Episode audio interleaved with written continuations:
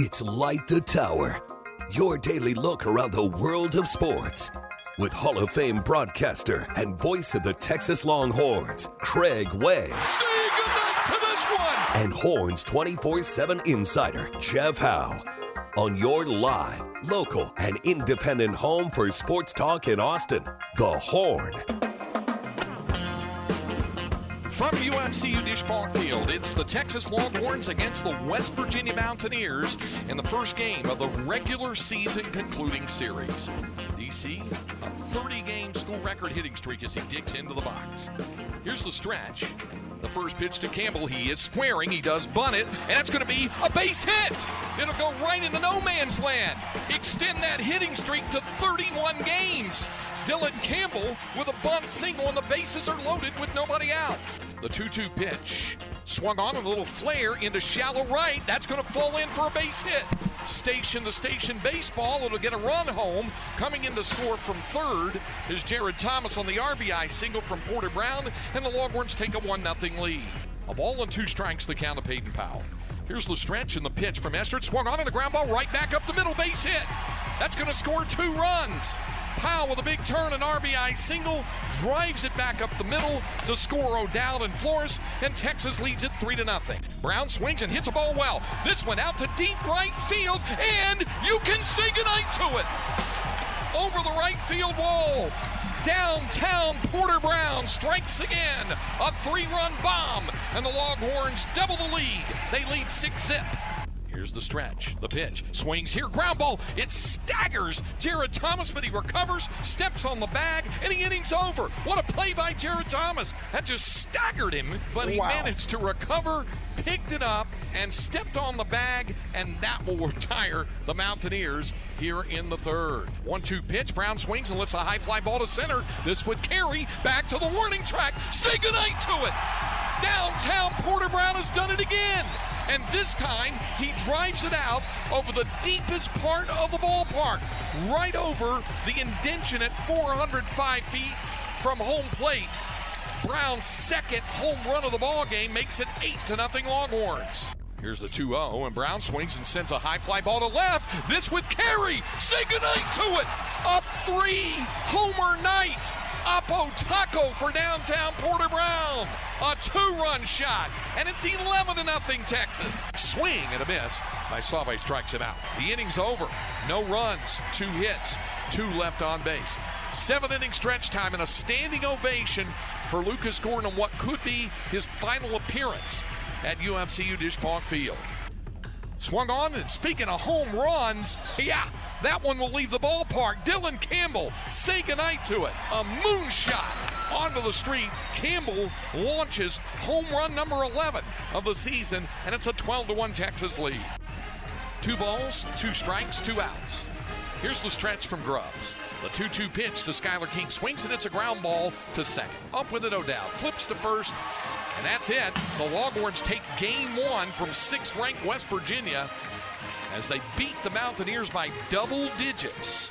Final score tonight at UFCU Disch-Falk Field the Texas Longhorns 12, the West Virginia Mountaineers 2. One away to start the weekend. Longhorn baseball with a very emphatic statement on opening night of the weekend series with the sixth ranked team in the country, a 12 2 win over the West Virginia Mountaineers. Good morning, everybody. Welcome to Light the Tower on the Horn, 1049, 1019, and AM 1260. We are live, local, and digital on the Horn app and at hornfm.com. My name is Craig Way. So glad to have you with us on this beautiful Friday morning. Jeff Howe out today. He will be back on Monday, and I'll be here on Monday as well. And then uh, during next week, I'll be up uh, in Arlington, but I'll be on the air up there. I'll be, uh, my part of the show, I'll be up there in Arlington as the Big 12 Conference Baseball Tournament gets on uh, and uh, going starting on Wednesday. Of course, uh, Tuesday will be uh, practice and news conference day up there, so uh, I'll be there starting on Tuesday. Our producer, as always, and uh, did a fabulous job there on the highlight montage, is Cameron Parker, who had to call that absolutely scintillating. He didn't had to. He got to. His coaches like say, you don't have to play this. You get to do it. And he got to call a classic last night with uh, Round Rock's one nothing win over Westlake in Game One of the regional quarterfinal series uh, over in Round Rock last night. How's the uh, voice this morning holding up? It's doing good. Yeah. Uh, I've been spoiled, Craig, because it feels like every Round Rock game I've done is either a walk off or extra innings. And for Westlake, they've played pretty much every game going to extra innings or winning on a walk off. So now they lost on a walk off last night to Round Rock, and we do it all over again today, game two. Yeah, yeah, absolutely. So um, uh, it'll it'll be a lot of fun. We're gonna do our Flex Thirty update, uh, and uh, that'll come up uh, in the second hour of the program. Uh, later on, this uh, at the bottom of the hour, we'll have our Longhorn notebook, and we're going to hear from Lucas Gordon, and we'll hear from yes downtown Porter Brown, he of the three home runs last night. So we'll hear uh, from uh, those two guys coming up at the bottom of the hour. We do have Inconceivable coming up. Today, of course, is Friday. What does that mean, Cam? Reach for that low hanging fruit, baby. That's it. That's it. It means Florida man. We do have a Florida man story, but it's different. It does involve a Florida man. It did take place in Florida, but it's different. And I'll just leave it at that for the moment and we'll tell you why it's different coming up. But we have some other uh, things as well. We'll keep you updated on the uh, uh, PGA Championship leaderboard as well, with uh, Justin Rose on the golf course at minus four, and Bryson DeChambeau, the first round leader, yet to begin his round. They're both at four under par. But we will keep you uh, updated on that uh, going on at Oak Hill, the East Course there in Rochester, New York. Which brings me to the item that I said, uh, and and let me also say this: in the second hour of the program, uh, not only will we have a Flex 30 update where we'll get you caught up on the high school baseball and softball playoff scenes, we will do that uh, coming up in the second hour of the program. Uh, also in the second hour, right around the bottom of the hour in the second hour, our good friend Greg Swindell. Zeke will join us. Of course, Zeke worked last night's game with Keith Moreland on the uh, Longhorn Network telecast of the Game One win for Texas. Um, I wanted to get Zeke's thoughts on a variety of topics. Some relate to his particular set of skills, his expertise, and that's from the pitching element. The the pitching from the Longhorn side, the decision Randy Mazey made last night not to go with his regular Friday night guy, to go with a freshman midweek right-hander and whether he was concerned about that or felt that with Lucas Gordon, Gordon going, he could save the other two guys if he needed to do it. However, he wanted to do it. It didn't work out for West Virginia as the Longhorns jumped on him, obviously on uh, uh, on him for the victory, and um, and so it, you know I wanted to get his thoughts on that. And then not only that, Greg also follows as I do the national scene very, very well. So, in addition to talking about Carson Estridge, the freshman right hander who uh, got shelled pretty good by Texas last night and, and uh, suffered his first defeat of uh, the season, uh, and talking about uh, Blaine Traxel, who's going to be an inter- interesting story. Uh, here's a guy who has been their Saturday starter, their game two starter, and this is game two of the series, so it makes sense you know, normally it's Friday, Saturday, Sunday, so this would be Thursday, Friday, Saturday. He is going on a day's less rest, like Lucas Gordon was, uh, you know, last last weekend, and like Lebarron Johnson will be going on tonight when he goes for Texas, and Blaine Traxel, uh, a guy who's won seven ball games this year. In fact, Traxel was seven and four in a three two three ERA. Uh, here's the thing that really strikes me: guys throw 94 and two thirds innings, and he has five complete games this season. Five. So uh, he's he's been really really good and a candidate for Big 12 Conference Pitcher of the Year. I I still think maybe the edge might go to Tyson Neighbors at Kansas State. Their their lockdown closer, although he looked a little bit vulnerable last night, but he did get the win uh, for K State and uh, the win over TCU. So we'll get to all that stuff and what it all means coming up uh, with Greg Swindell coming up next hour uh, as well. But as I mentioned, we'll keep you updated on what's going on at the PGA. And uh, again, it's uh, Justin Rose who is playing his eighth hole of the day. He's playing the back nine first, and he is at four under par. Bryson DeChambeau uh, has yet to begin his round. Same story with Scotty Scheffler, who's one shot back. Uh, Scotty's at minus three. Rosen DeChambeau at four under. Uh, also, Conners at minus three. Bradley at minus two. Dustin Johnson uh, on the first page of the leaderboard at minus one. And we will keep you updated on that. Now, uh, before I get to our specs text line at 337 3776 512 337 3776. I mentioned this yesterday, and I gave it a little more thought. And here's what I've come up with. When when I started watching uh, very very early yesterday morning when it first came on, and the golf commentators were bundled up and chilled and all that kind of stuff because the temperature was in the 40s, you know, low 40s, I think it even was, or maybe even high 30s. But anyway, it was really, really chilly at first. Now it's warmed up uh, quite a bit, and it's going to be lovely weather there throughout the weekend. Uh, I got to think Rochester, New York. I thought, have I ever been to Rochester, New York? And the answer is no. I've been near it. I've driven uh, to on the New York State Thruway where you would have to exit off. I believe it's I three ninety where you would go on into town. You got to go up because Rochester is astride Lake Ontario. So I've never been in that city. So then I got to thinking, is that the largest city I've ever not been in? What is the and I, and I went and I looked and I looked and somebody yesterday uh, sent in a uh, list on the specs text line when I first brought this up of the 300 largest cities in the United States by population. The 300 largest.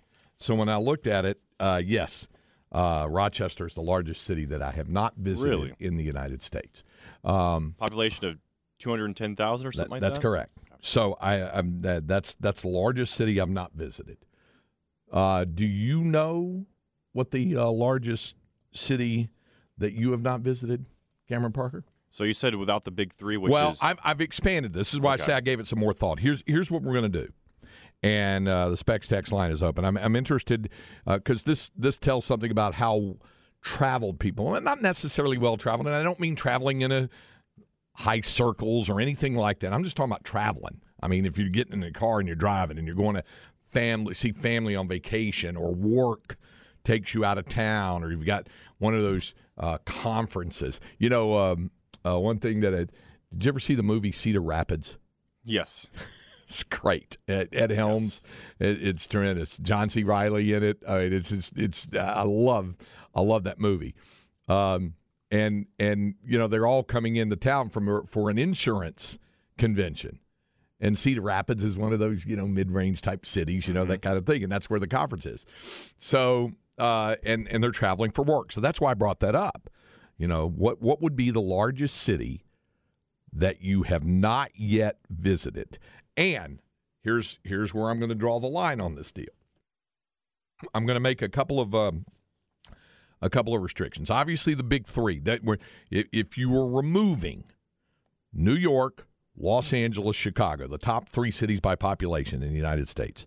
New York City, L.A., Chicago, and I'm going to add to that the three cities in the state of Texas. Houston is number four, by the way, by population. San Antonio is number seven, and Dallas is number nine. So you have three cities by population in the United States. Um, See, I would have thought Dallas would have a larger population than San Antonio, but I guess The the, Metroplex. suburbs, the metro, is a lot, lot bigger. Yes, with Okay. with Fort Worth and the mid cities, Collin County, all that stuff. The Metroplex, and again, this gets back to that old argument again about what really comprises the Metroplex. I've had not really arguments, but good good natured discussions and involved discussions with folks uh, in the media industry and the other. When I worked at uh, KRLD, an all news operation, it was then and it is now uh, a news radio thing. Uh, I learned that the term Metroplex was coined, I think, in the early 70s uh, as a marketing term, basically. But Was it from the TV show Dallas? no, this was before Dallas came out. Okay. It was actually uh, it was actually around the time Dallas Fort Worth International Airport opened in 1973. So JR didn't coin it. Okay. No, Jr. did not uh, coin that. No, and so so it's like what really comprises the metroplex, and and over time, what I took it to mean, and again, people can have different interpretations. Uh, I think I even read this somewhere, and I believe this. I think the metroplex comprises. I think it's a five county area, but it's any of the counties that are contiguous to the two main counties, Dallas County and Tarrant County, where Fort Worth is. So if it's a county that touches one of those counties, it's part of the Metroplex. So that would include Johnson County, which is just south of Fort Worth, Ellis County, which is just south of Dallas, Collin County, which is just north of Dallas, uh, Denton County, which is no, up north of there. Rockwall County is a tiny little postage stamp of a county. It's the smallest county in the state. So you could almost put Hunt County in there, but I think you're getting a little bit out east toward Greenville when you do that. Uh, Parker County, where Aledo and Weatherford are. So I think you could you could add those in there, and those that so that would be the metroplex, and the metroplex area itself is is is larger uh, by population than San Antonio, but uh, by population, uh, San Antonio as a city is larger than Dallas. So, so here's here's the deal. Uh, my restriction on this is can't be any of the top three: New York, L.A., Chicago, and it can't be any of the three major cities in Texas, which uh, is in, and of course we're not counting Austin since we're here in Austin, but but Houston's number four, San Antonio's number seven, Dallas number nine, and of course uh, you could be somebody saying I live.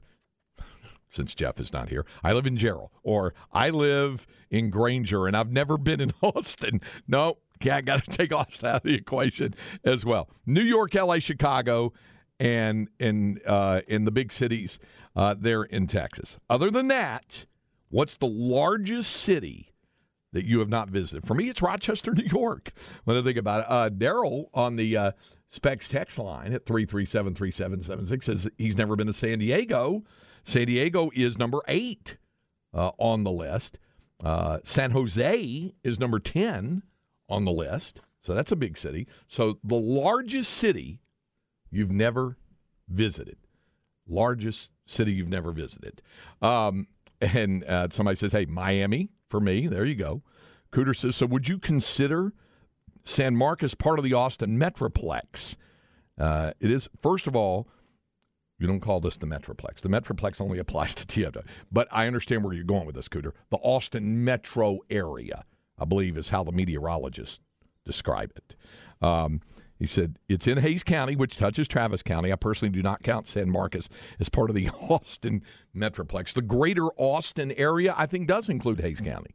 And I think it does include San Marcos. Hays County is contiguous to Travis County. Williamson County, I live in Georgetown. I live, you know, 25 miles north of Austin, but that's part of the greater Austin uh, Central. Some folks count it as the television ADI uh, market. I don't that I don't include that because the ADI for Austin on television I think extends as far west as like Brady.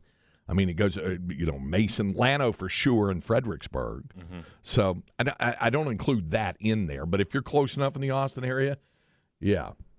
Bizarro Dale Dudley, love him. I never been to Spain, but I kind of like the music. Yes, yes, yes. No, those of you, in fact, we'll we'll bump back with some Three Dog Night off of that after that. Uh, can't count the airport for a connecting flight. That's right. My only time in LA was at LAX. That's right. That that does not include changing planes. Chad Hastings and I were talking about this yesterday. He said he's changed planes in one city, but it didn't count. Jeff Howe said he's changed, connected to a flight in Atlanta, but you can't count Atlanta for that just because you went through Atlanta Hartsfield International, Hartsfield Jackson International Airport. You can't do that. Got to spend some time out there. You got to you, you- have to at least uh, maybe drive through it, get something to eat, get some gas. You know, just to make sure that I entered the state of Maine one time, and I had an extra day off before I did a Major League Soccer game in '97. I drove, and it was a, a day off before I had a game uh, in Foxborough between the Dallas Burn and the New England Revolution at Foxborough. So I had a day off. I drove to Maine. I crossed the border from Portsmouth, New Hampshire, into Kittery, Maine, and stopped at the convenience store, got some gas, got a soft drink, and something to eat. And I picked up a rock and I threw it into the uh, Atlantic Ocean. and I said, "Now, How about that? I've been in Maine." So that's about as much. So yeah. Uh, CB said, I'd never been to Seattle till I flew into SeaTac when I moved up here. So there you go. Um, and uh, Columbus, Ohio, Philadelphia. Yeah, I think that's what Chad had was Philadelphia on his as well. And Philadelphia is what number five or six on this list. When I was uh, looking at, they're number six. How about Phoenix in at number five? It's rising. That's rising my Phoenix. That's the highest one I've never been to. Is Okay. Phoenix. Been to the airport, but doesn't count. Doesn't count. Time spent in the city. Doesn't have to be overnight, but you have to have spent some time in it. Uh, the Colonel, Craig Flowers, the retired Colonel Craig Flowers says, Oh, Rochester, uh, in his uh, Jack Benny voice. Uh, oh, Rochester, if you've ever remember the OG people, uh, here's somebody New York, LA, Miami, never Chicago. And again, the big three do not count New York, LA, Chicago, and the, the major cities uh, in Texas Houston, San Antonio, Dallas. Those don't count. So it's got to be in, and obviously Austin. So it's got to be got to be a city that you know. I'm just curious to see what folks. Here's somebody who's never been to Denver before. Makes sense. Visiting a place only counts if you put your feet on the soil. There you go. That's why I said I got out of the car in Kittery, Maine. I walked in to a convenience store. I bought an orange soda and a candy bar. I walked outside. and It was right where the water comes in there near the Atlantic Ocean in the uh, harbor in the Bay and I and I threw a rock into it into the ocean. What's the go-to soda in the Northeast? Do they have one? Uh, you'd be surprised at the number of people in New York City. My dad, who was an advertising man, and he was not like Don Draper, as Rod Babers often claimed. That was not true.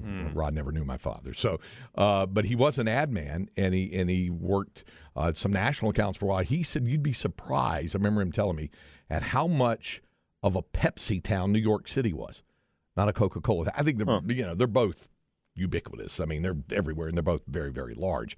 But Pepsi was one, and Pepsi, of course, started in your hometown in Charlotte. Yeah. That's where it got its start. And of course, Coca Cola began in Atlanta and Dr. Pepper in Dublin and eventually matriculated to Waco and all of that. So a lot of our favorite soft drinks came from the South and the Southwest off of that. All right. So there's there's my question for you today. What is the largest city in the United States, not including the big three, New York, LA, Chicago, and not including any of the major cities in Texas? What's the largest city you have not visited? So for me, it's definitely one of those New York, northern New York cities, whichever is bigger, Rochester or Buffalo. Buffalo's bigger than Rochester. So there's somebody will say, I lived in Chicago for a few years, and the term there is Chicagoland. It is. It is. Absolutely. It uh, says Nick in San Angelo. It's always amazing that some people there considered Milwaukee part of the Chicagoland area. Seemed like quite a stretch to me. Yeah, that'd be a stretch for me as well. But but Chicagoland does wrap around the bottom of Lake Michigan, uh, all the way over because South Bend, Indiana, by many is considered to be Chicagoland. That's a big part of the reason why Notre Dame is a is a big has you know has a big Chicago area fan base as well. No bizarro, Dale Dudley. Airports do not count, even if you went outside to smoke. it does not count. What about Fresno? Nobody goes to Fresno anymore. There you go. Um, so Victor says it'd be the Motor City for me. Yeah, Detroit. So there you go. So that's that's your question today. Philly, Phoenix. Uh, we're getting uh, so uh, so there it is. Here's someone listening from on Radio Garden from Oaxaca, Mexico. It made me imagine the possibility that you may have a foreign listener that's become a Longhorn fan, but has never been to Austin. That's why I said, uh, well, uh, if put it this way, if you reside outside of the state of Texas, not even outside the United States, but outside. If you're listening online outside of the state of Texas and haven't been to Austin, we'll allow that. We'll allow that. Um, if you've never been in the state of Texas, we'll allow Houston, Dallas, San Antonio, Austin. If you've never been in the state of Texas, but if you but if you reside from outside the state of Texas, yeah, we can we can allow that. All right, so there there are the parameters there for it. All right, coming up, uh, we're gonna have our uh, Longhorn notebook. Boy, we're gonna have lots of folks saying Seattle. Seattle's a beautiful place, and CB can tell you that as well. Uh, our man uh, Belton Gringo, who has a question that we're going to get to here coming up in the Longhorn notebook because it's about. Uh, Big 12 Conference baseball. So, Gringo, I promise we're going to get to it. So, my first day being stationed at the Dover Air Force Base in Delaware. I went through a drive-through and said, "Do y'all have Dr. Pepper?" And she asked, "What did you just say?"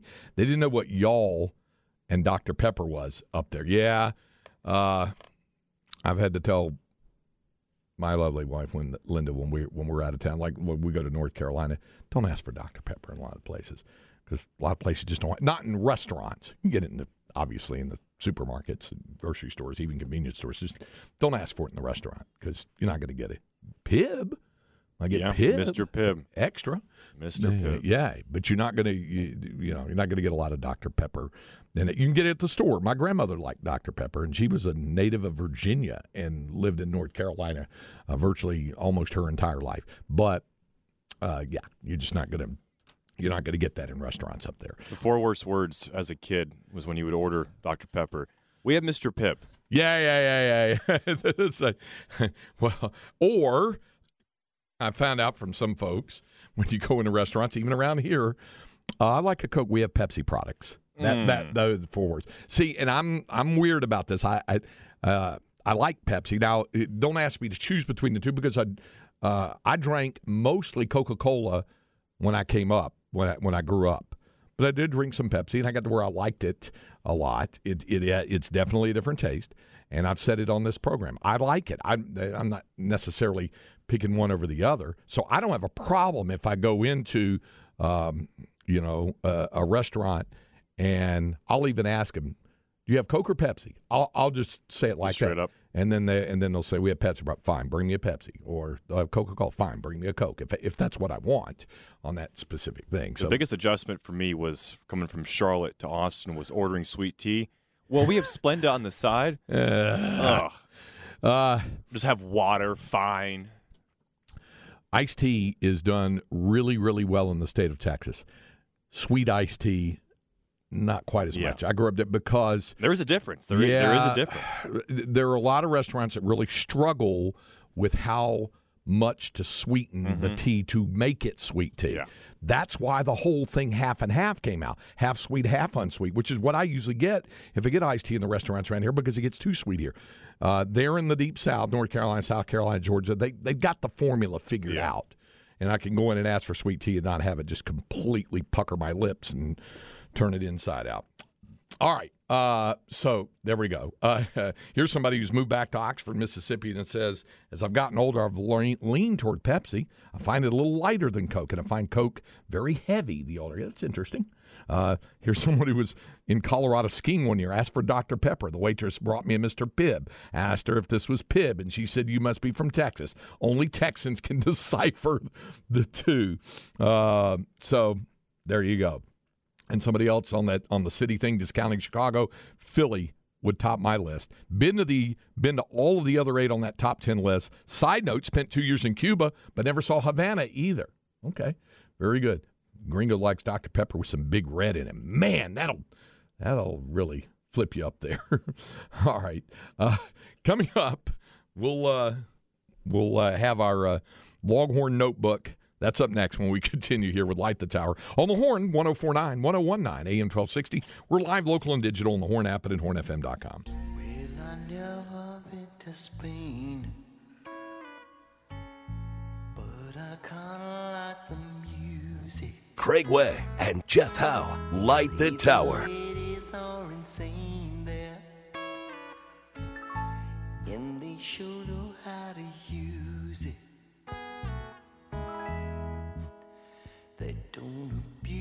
it, never gonna lose it. I can't refuse it. Mm-hmm. Well, I never been to England.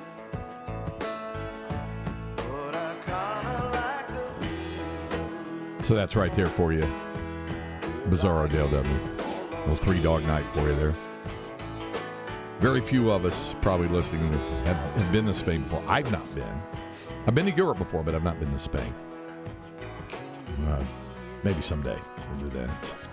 Um, I like this part where we rip into the big vocal right here. Well, I've never been to heaven, but I've been to Oklahoma. Huh? Talk about your dichotomy there. Who's the songwriter? Well, it's from Three Dog Night, but you know, uh, folks can make of that what they want. uh, my friend Blind Ryan says, I've never been to Grand Prairie, been to Arlington, there in Fort Worth. Okay. But see, Grand Prairie, you know, was in Dallas County and is on the, actually, Grand Prairie's ex, ex, extended now. It, it kind of, it, it kind of crosses over into Tarrant County. And I think the southern edge of it all, it goes all the way down into Ellis County where the toll road, the new toll road uh, of 360 goes down in that area. So uh, it grows, grows a lot. But that's still part of the Dallas Fort Worth. Triple X. Mel Grigo said, so he's been to hell then if he's been to Oklahoma now. As I've told you, there's some parts of Oklahoma that really are nice. Tulsa's a pretty progressive city there. And there's part Oklahoma's grown a lot because Oklahoma City has grown a lot because of the Thunder in town. There's been a lot. Uh, I've witnessed it myself over the past several years. Now we've had this discussion before. It has happened at the expense of Oklahoma and Oklahoma State and Tulsa and the smaller college athletic scenes. Other than say Oklahoma football, maybe Oklahoma State football, the rest of the collegiate athletic scene, in terms of fan interest and attendance, has suffered uh, because of the Thunder being there. So there you go. I don't mind OKC. Yeah, I mean, there's, nice there's parts of it. Yeah, uh, and into my question about the the whole uh, when talking about the Coke Pepsi things, somebody said, hey, "Here we go." Uh, uh, Nick says, "Me, I'll have a Diet Coke." Servers, Diet Pepsi okay? Me, no, it's not okay. See, um, that's where I'm impressed with the not manners because he's always well mannered, but the um, the long suffering patience my good friend and broadcast partner Roger Wallace. Roger Wallace is an avowed Diet Coke drinker. Mm-hmm. But we'll be on the road in some places and in a restaurant, and whereas I always say, "Do you have Coke or Pepsi or something like it?" Roger will usually just say, "I'll have a Diet Coke," and then they will let him know if they serve Pepsi products and say, uh, will Diet Pepsi work? And Roger will accept it. He'll okay. Go, okay. It's not his preferred choice. I can tell you that, but he'll but he'll do that.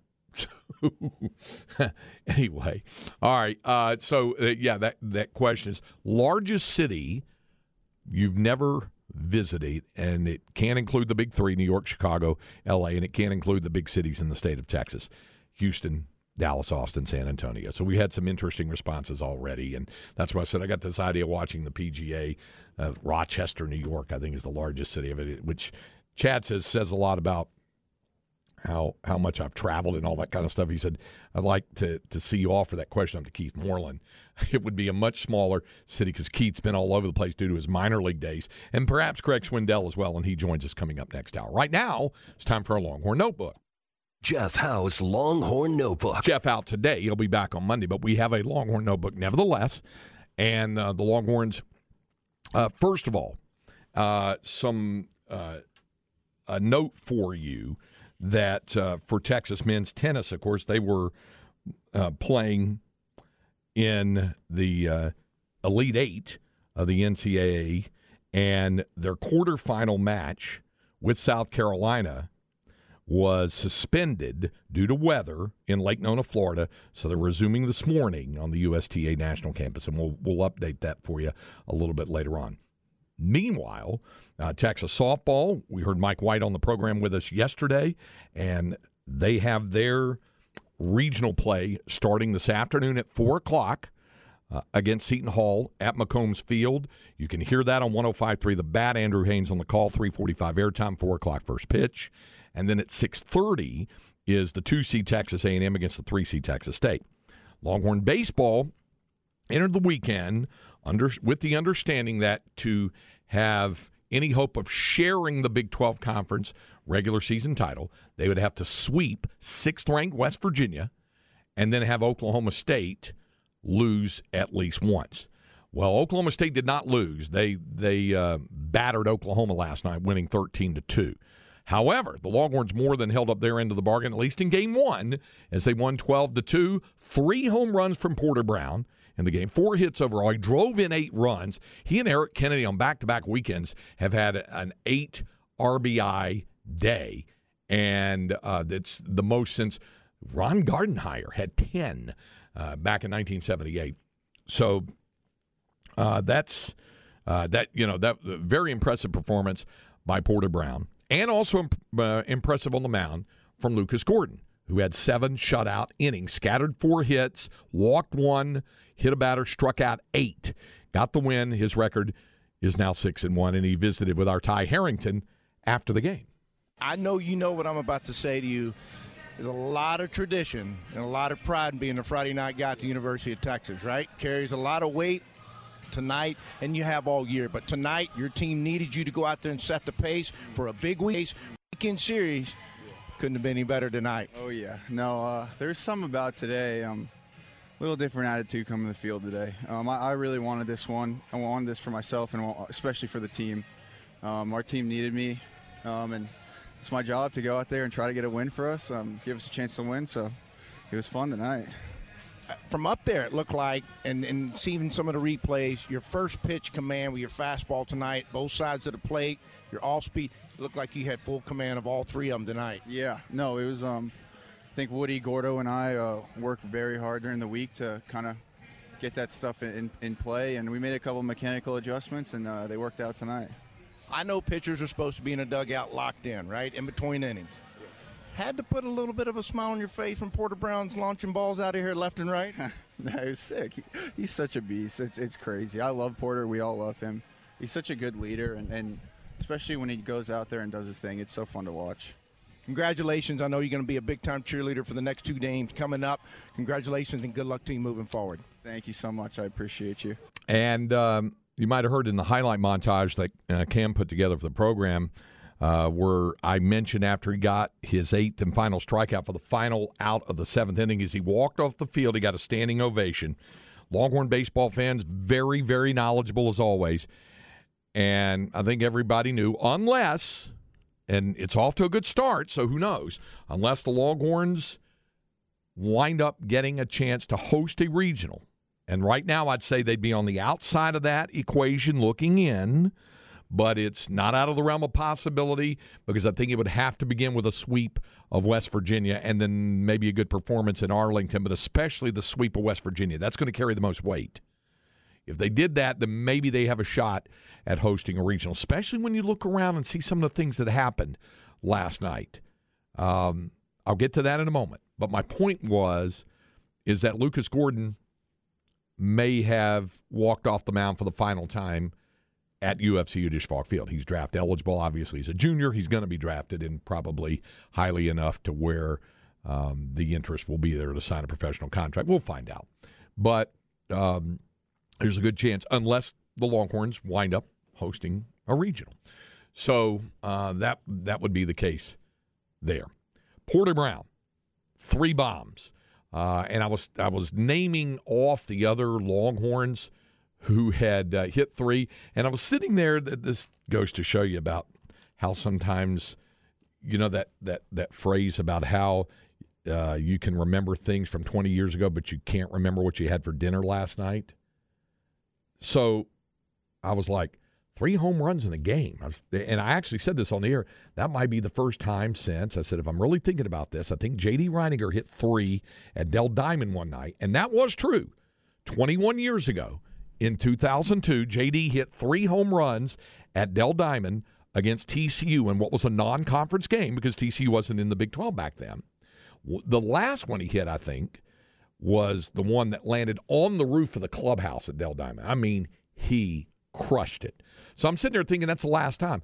No, Murphy Stehly last year against Incarnate Word. Forgot it.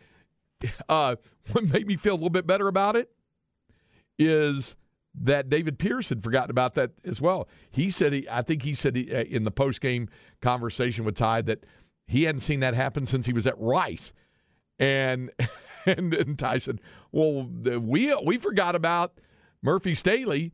against UIW last year. And he said, You know, you're right. I was wondering if Ivan had done that, but I didn't think Ivan had. And Ivan did not. Ivan Melendez never hit three in the game for Texas, hit two in a game on several occasions, did not hit three.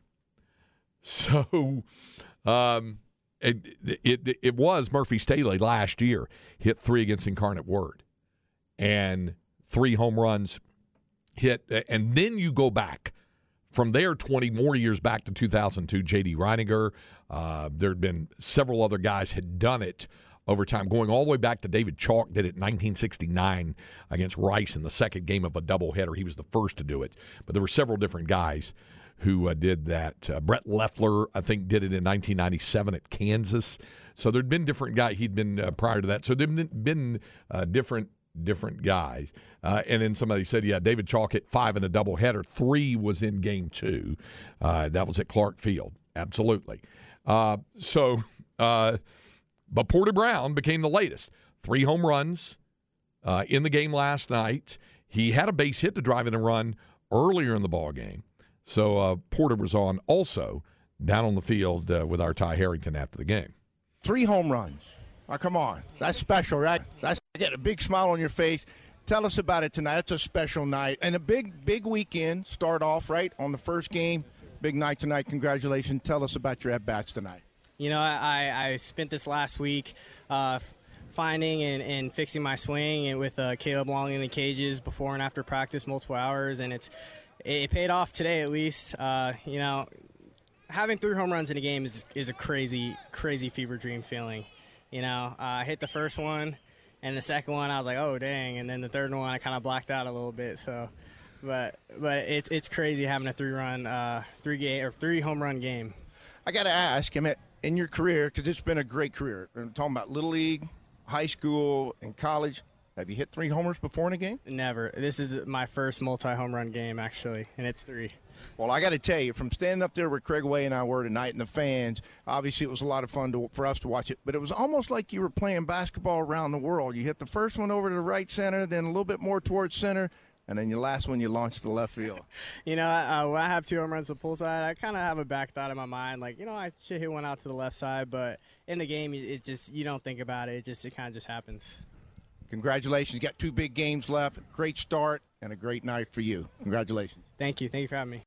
All right. Uh, that was uh, the visit with uh, with Porter Brown. A couple of things about uh, Porter. Anybody that's seen an interview, seen an interview with Porter, has seen the mesmerizing look you can get from Porter Brown's eyes. He has such interesting eyes, a green eyed look, and um, uh, they've been described in different colors and things like that. He has said it as well. And uh, David Pierce was talking about that yesterday uh, with with Bucky and Aaron, uh, and and uh, he's it's a real interesting uh, look. His eyes, so much so that Noah Gross did a piece on this for KXAN. I don't know if anybody saw this. Uh, but if you didn't, I think you can still see it online at kxan.com. He did he did an outstanding job with it when he was a youngster, Porter Brown was an eye model. Mm. He was a model, and and you see him again. He was like um, for for like Vision Works or something like that when he was a little kid, and uh, there is it, he's laughing about it and all that. But and folks said you really ought to do it. You ought to consider it a career, that sort of thing. But uh, he was an eye model, and if you see Porter's eyes, you'll understand why. And he says he wears sunglasses a lot because he has sensitive eyes. He says, uh, but they're they're really striking uh, when you see those. So, and uh, he was striking the ball well last night. Must also. be tough to decide if you want to be a major league baseball player or a an eye, eye model. model. Yeah, an eye model. Who says you couldn't do both? Yeah. Right. Uh, okay. To the question uh, that uh, our friend Bizarre Gringo had, he said he said this right at the top of the broadcast. Uh, he said, if Texas sweeps West Virginia and, Oak, as he says, Okie State, loses a game to OU, won't there be a three way tie for the Big 12 regular season championship? How will they figure the tournament seeding if that happens? I'll take it a step further for you, Gringo. Kansas State beat TCU last night. Uh, they got a walk off hit in the bottom of the ninth. They won 7 6. There is still a mathematical shot for a four way tie for the Big 12 title. Of course, all scenarios have to eh, involve a Texas sweep of West Virginia. So that would have to happen. If that happens, Texas and West Virginia would both be 15 and 9. If Oklahoma State loses one of its two remaining games to Oklahoma, and they did not lose last night, they battered the Sooners. They won 13 to 2, and that was in Norman. But if they should lose one of those two remaining games, and Texas sweeps out West Virginia, and Kansas State sweeps TCU, four way tie at 15 and 9. The way they break the tie is first of all, did any of the schools sweep the others? And the answer is yes, Texas would have swept West Virginia. That would have been the only sweep out of that. Not only that, in the record of the tied teams, because of that sweep, the Longhorns would have the best record on that. Texas would be the number one seed. They would be the number one seed in a three way tie. If K State should lose once to TCU and it's only West Virginia, Oklahoma State, and UT, they would have, uh, if Oklahoma State loses tonight and tomorrow and it's just a two way tie, the Longhorns would have it on the head to head sweep. So Texas owns all tiebreakers there. But the biggest challenge is trying to pull off the sweep. So that's that would be the case there. By the way, for uh, for those who are having a lot of fun saying Texas could finish anywhere from first to seventh, forget the seventh now and forget the sixth. The losses by TCU to Kansas State, and if you didn't hear about it, Texas Tech lost at home to Kansas last night. Um, Yikes! Colin Baumgartner, who pitched so well against Texas and got the win in that Friday night game, pitched well against the Red Raiders. He didn't get the win because it was one-one going in the ninth. Cole Elvis with a two run homer through the breeze at Dan Law Field at Rip Griffin Park as the wind was blowing in.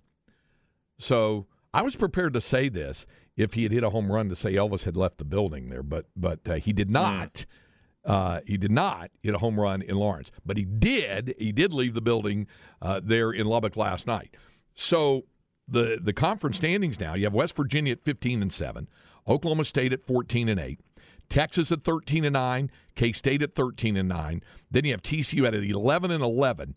Tech is 10 and 12. Oklahoma is 10 and 12. Kansas 8 and 14 and Baylor out of the league or out of the uh, tournament contention. 6 and 18. Baylor is concluding its season with a non-conference series against Cal State Bakersfield. They won last night, but they won't be in Arlington for the first time in school history. They'll miss the Big 12 tournament. So Texas can finish no lower than 5th if they win or if Kansas State were to lose tonight or tomorrow, the Longhorns would finish no lower than fourth. And again, if they sweep, they would finish no lower than third and could uh, finish. Uh, actually, they would finish uh, no lower than second and could wind up being the one seed. But we'll see how it all goes uh, tonight and tomorrow on that. All right, so there's also a uh, big win for uh, Texas State. Had to have it, and they got it.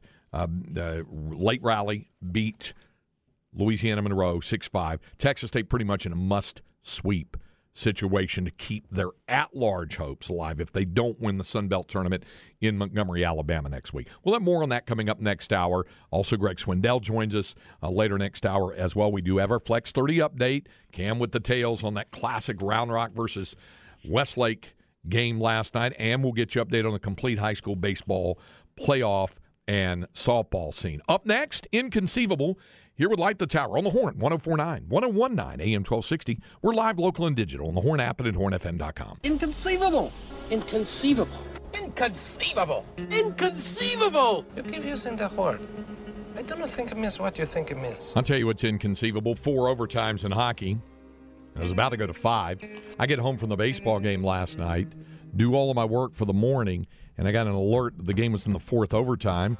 I thought I'd missed it. I'd not bothered to check the score. Game one, NHL Eastern Conference Finals, Carolina, Florida. Oh no, they're in overtime number four. So I flick it on there as I'm finishing up war, and it looks like it's headed for overtime number five. I'd already made the decision. It was too tired. Was going to go to bed once it got to the fifth overtime, but it didn't. As Tkachuk got the uh, goal, with 12 seconds to go yep. in overtime number four. So here's the eight seed Florida, still doing well. The Rats, as they throw those rats on. That goes back to their Stanley Cup final appearance in '96. I went ahead and called it a night after the uh, the third, third overtime. Yeah. I was like, I'm I'm wiped. I understand that, and folks are going to find out more from Cam about his experience last night when we uh, get to our Flex 30 update coming up here after we uh, bring you our round of inconceivable for today. First of all, um, when you dream, do you, are your dreams like very, very vivid? I mean, you wake up thinking, "Wow, that was like really kind of real." They can be. Yeah. Well, I think it depends on like what I ate or drank before I went to bed. You know. Yeah. Um, in 2016, a Michigan based priest named Gerald Johnson suffered a heart attack. He had a near death experience, as I like to call it, an NDE, that uh, uh, recently on TikTok, he started sharing the traumatic details of his NDE. Uh, you know, and what we hear about these NDEs, these near death experiences, people say they see a bright light and it's soft and welcoming. Yeah, that's not what he said. He said he went to hell. Um, and uh, he saw men walking like dogs and heard demons singing Rihanna songs. And I thought, okay, well, that'll rule out Oklahoma then, the, uh, the Rihanna songs there. But he also said he also heard music in hell, including Rihanna's Umbrella and Bobby McFerrin's Don't Worry, Be Happy. Only this time, demons were singing the songs to torture people. So researchers, especially those, I'd just like to say you get a job for the working for the International Association for Near Death Studies. Believe that NDEs most likely happen due to a change in blood flow to the brain during a sudden life threatening event, like a heart attack, a blunt trauma, or even shock. As your brain starts losing oxygen in blood, the electrical activity within the brain begins to power down and your mind is left to keep working, but without its normal operational parameters. So that's when weird things happen. Okay, well, that makes a lot more sense. Then. Yeah, there's a there's a clinical. so I'm not just losing my mind. That's great. Apparently not. Apparently not. Uh, all right. Um, uh, here's something else that had some folks wondering about it. Here's a story about a infamous Ukrainian time traveler I don't know if you'd heard this story. This happened uh, a few years ago, but now they apparently have the uh, the explanation for it all. Speaking of going crazy, yeah. Well, there's been an influx of people on TikTok claiming to be from the future in recent years, uh, but the story of Sergei Ponomarenko is really strange. Uh, this started goes all the way back to Kiev, where they're having obviously under in a, in a war right now with Russia. This goes back to 2006. Uh, he had told authorities that he was born in 1932. He looked the part. He carried an old fashioned camera and a dated outfit. And the most compelling thing was that he held a Soviet document from the 1950s, which claimed that showed that he was 25 years old. Ponomarenko then proceeded to show people pictures that he claimed he'd taken on his camera in Kiev. After they'd been developed, authorities found that the images did indeed show Kiev in the 50s, and they also showed him with an unnamed woman. An image that Ponomarenko claims showed uh, also included a UFO. Now, authorities looked back into the records and they found a man by the same name who went missing in 1958. This is a guy who said he went missing for a while. He was in Kiev in the year 2050. So, some 27 years from now. Uh, the woman that was with said she told authorities that he disappeared for two years, reappeared in the 50s. Not only that, she received a photograph showing him as an older man with a picture purporting to have been taken in Kiev in the year 2050. Uh, sounds all kinds of weird, but the mystery might finally have been solved. Um, a YouTuber delved back in the case, came up with an explanation that might put the whole thing to bed.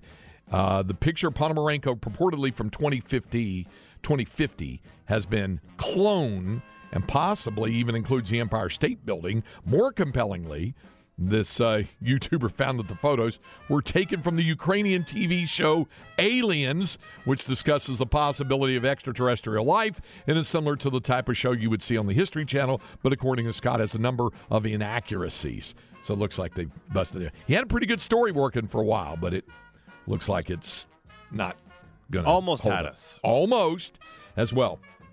Um, you might say it doesn't hold water anymore. Let me tell you what does hold water. Whales, orcas, right? They got a problem going on in Europe right now off the coast of Iberia where these killer whales. And Jeff Howe's big thing is robots. Mine is when animals attack, when the animal kingdom rises up, and that includes whales, who are mammals. Orcas recently have attacked and sunk three boats off the Iberian coast of Europe. And they say that these orcas are teaching others how to do this. So, uh, uh, three orcas, known as killer whales, struck the yacht on the night of May 4th in the Strait of Gibraltar, uh, pierced the rudder. Uh, skipper Werner Schaufelberger told the German publication Yacht. The little one shook the rudder at the back. The big one repeatedly backed up and rammed the ship with full force from the Oh, it's a team effort here. Yeah, that's what they're saying. And they're teaching the younger ones how to do this. Two days earlier, a pod of six orcas attacked another sailboat navigating the strait. And reports of aggressive encounters with orcas off the Iberian coast began three years ago. And so it's it's it's a problem right now. They're teaching fellow killer whales how to attack ships now. There you go, Craig. The animal kingdom's rising. I'm just telling It's you. happening. Okay, speaking Oh, of the oh, speaking of the animal kingdom, this brings us to our Florida man story. I said this would be different. It is different. Why? Because it's a good Florida man story.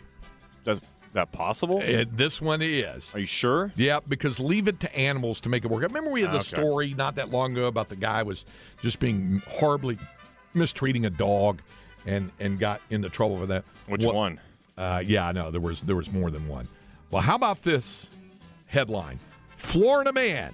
That's what it starts with. Florida. Man. Florida man jumps on 12 foot gator's back to free his dog from the reptile. Yeah. An alligator snatched a couple's dog in a Florida park late last week in Oviedo. We've had some Florida man stories take place in Oviedo.